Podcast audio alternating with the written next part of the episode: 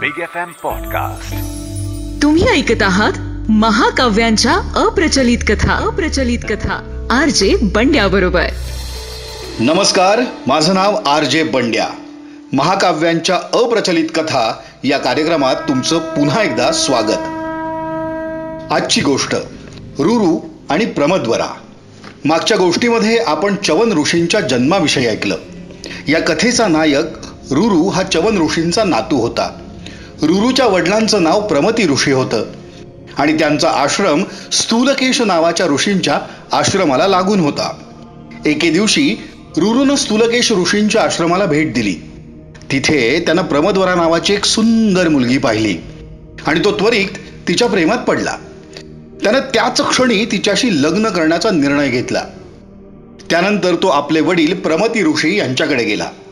त्यानं प्रमती ऋषींना सांगितलं की तो प्रमोदवराच्या प्रेमात पडलाय आणि त्याला त्याचं आयुष्य तिच्यासोबत घालवायचं आहे मग प्रमती ऋषी स्थूलकेश ऋषींकडे गेले आणि त्यांच्या मुलीचा हात त्यांनी रुरूसाठी मागितला. स्थूलकेश ऋषींनी प्रमती ऋषींची मागणी मान्य केली आणि ते आपल्या मुलीचा विवाह रुरुशी करण्यास तयार झाले. दोन्ही कुटुंबांनी एका पवित्र अशा दिवशी लग्नाचा विधी करण्याचा निर्णय घेतला. प्रमदवरा आपल्या वडिलांनी घेतलेल्या निर्णयामुळे खुश होती. तिचा तिच्या वडिलांवर खूप जीव होता.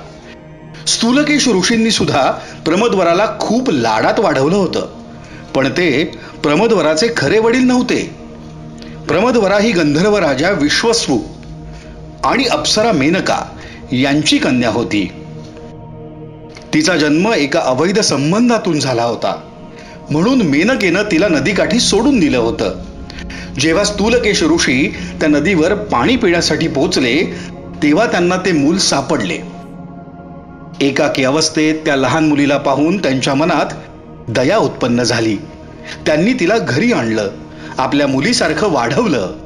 त्यांनी तिचं नाव प्रमद्वरा ठेवलं कारण ती दिसायला सुंदर तर होतीच पण त्याचबरोबर ती सर्व गुणसंपन्नही होती. लग्नाच्या काही दिवस अगोदर प्रमदवरा तिच्या काही मैत्रिणींसह आश्रमाशेजारच्या जंगलात खेळत होती. तेव्हा मैत्रिणींच्या मागे धावताना तिनं चुकून एका झोपलेल्या सापाच्या शेपटीवर पाय ठेवला. अचानक झालेल्या हल्ल्यामुळे साप बिचकला आणि त्यानं तिच्यावर जीव घेणा हल्ला केला. सापाच्या विषामुळे ती जमिनीवर बेशुद्ध अवस्थेत पडली आणि अगदी काही क्षणांमध्येच तिचा मृत्यू झाला. ही दुःखद घटना ऐकून स्थूलकेश ऋषी घटनास्थळी दाखल झाले. काही वेळानंतर ही शोकांतिक बातमी इतर ठिकाणी पसरली आणि आजूबाजूला राहणारे इतर ऋषी मुनीसुद्धा घटनास्थळी दाखल झाले. ते सर्वजण प्रमद्वराच्या निर्जीव शरीराला वेढा करून बसले आणि घडलेल्या घटनेबद्दल शोक करू लागले. जेव्हा ही बातमी रुरू समजली तेव्हा त्याच्या कानांवर विश्वासच त्याचा बसला नाही. प्रमदवराचा मृतदेह पाहताच तो अगदी अगदी वेडा अपिसा झाला. तो तिच्यावर खूप प्रेम करत होता आणि त्याचं संपूर्ण आयुष्य त्याला तिच्या सोबत घालवायचं होतं. प्रमदवराच्या अकस्मात झालेल्या मृत्यूमुळे त्याला भयंकर दुःख झालं. मग त्यानं सर्वांना एकटं सोडलं आणि तो एकटाच रडत रडत जंगलामध्ये गेला. जंगलातून चालत असताना तो मोठ मोठ्यानं रडत होता आणि ईश्वरास व्याकुळतेनं प्रार्थना करत होता. शेवटी तो एका झाडाखाली बसला आणि ईश्वरास अर्थभावानं बोलू लागला. तो म्हणाला अरे देवा जर मी नेहमीच पवित्र संस्कारांचा अवलंबन केलं असेल आणि जन्मापासून माझ्या इंद्रियांवर मी नियंत्रण ठेवलं असेल तर प्रमदवराला परत जिवंत होऊ दे. त्याची ही काकुळतीची विनंती ऐकून अचानक त्याच्यासमोर एक देवदूत प्रकट झाला आणि त्याला म्हणाला रुरू असा रडू नकोस. जो पृथ्वीवरील वेळ पूर्ण करतो त्याला पृथ्वी सोडून दुसऱ्या लोकांमध्ये जावेच लागते. प्रमदवराचे पृथ्वीवरील आयुष्य पूर्ण झाले होते आणि म्हणून तिचा मृत्यू झाला. तू तिच्यासाठी शोक करू नकोस. मग रुरू अतिशय करुण स्वरांमध्ये त्या देवदूतास म्हणाला हे देवदूता तू जे म्हणतो आहेस ते बरोबर आहे पण तिच्याशिवाय मी माझ्या आयुष्याची कल्पनाही करू शकत नाही. प्रमोदवरास परत जिवंत करण्याचा काही मार्ग नाही का? मी तिला जिवंत करण्यासाठी काहीही करू शकतो. रुरूची दुःखद परिस्थिती पाहून देवदूताला त्याची खूप दया आली. त्यानंतर तो रुरूस म्हणाला हे रुरू प्रमद्वराला जिवंत करण्याचा फक्त एकच मार्ग आहे. परंतु तो मार्ग अवघड आहे. जर तू तिला तुझे अर्धे आयुष्य दान केलेस तर ती पुन्हा जिवंत होऊ शकेल. प्रमद्वराला पुन्हा जिवंत करण्याचा किमान एक तरी मार्ग आहे. हे ऐकून रुरूच्या आशा पल्लवीत झाल्या. तो देवदूतास म्हणाला हे देवदूता मी माझं आयुष्य तिला दान करण्यास तयार आहे. कृपा करून तिला पुन्हा पुन्हा जिवंत कर. मग देवदूतानं रुरूला वचन दिलं की तो याबाबत यमराजांशी चर्चा करेल आणि त्या चर्चेतून जो काही निष्कर्ष येईल तो रुरुस परत येऊन सांगेल. असं बोलून तो देवदूत जंगलातून निघून गेला आणि यमराजांना भेटला. यमराजांना भेटून त्यानं प्रमद्वराला पुनर्जीवित करण्याबद्दल चर्चा केली. यमराजांनी प्रमद्वराला पुनर्जीवित करण्यासाठी त्यांची परवानगी दिली. यमराजांची परवानगी मिळताच प्रमद्वरा गाढ झोपेतून जागी व्हावी तशी उठून बसली. या चमत्कारानं सर्व लोकांना खूप खूप आनंद झाला.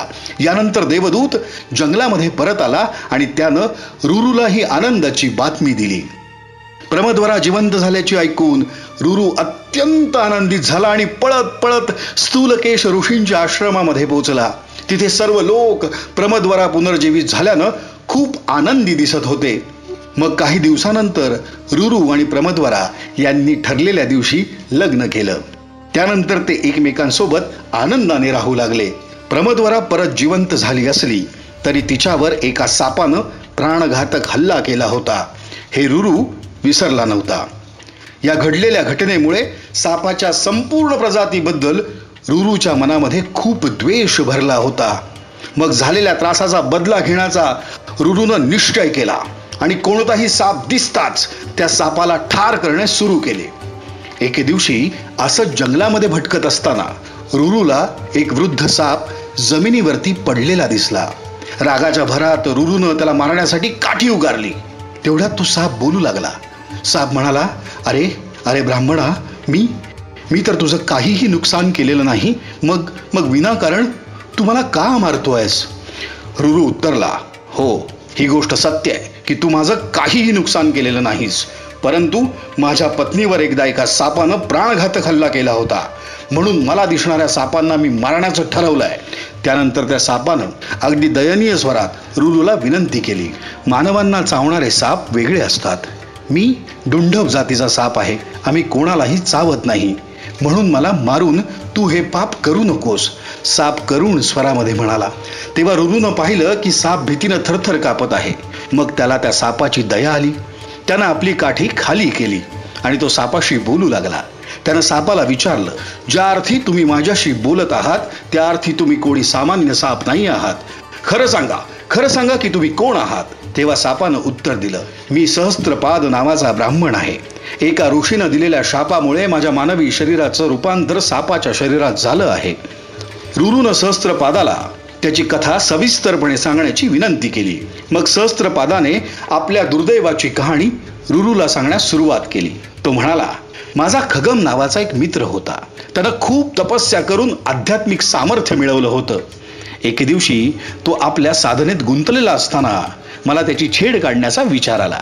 त्याला घाबरवण्यासाठी मी गवताच्या पानांचा छोटा साप तयार केला आणि तो साप त्याच्या अंगावर फेकला.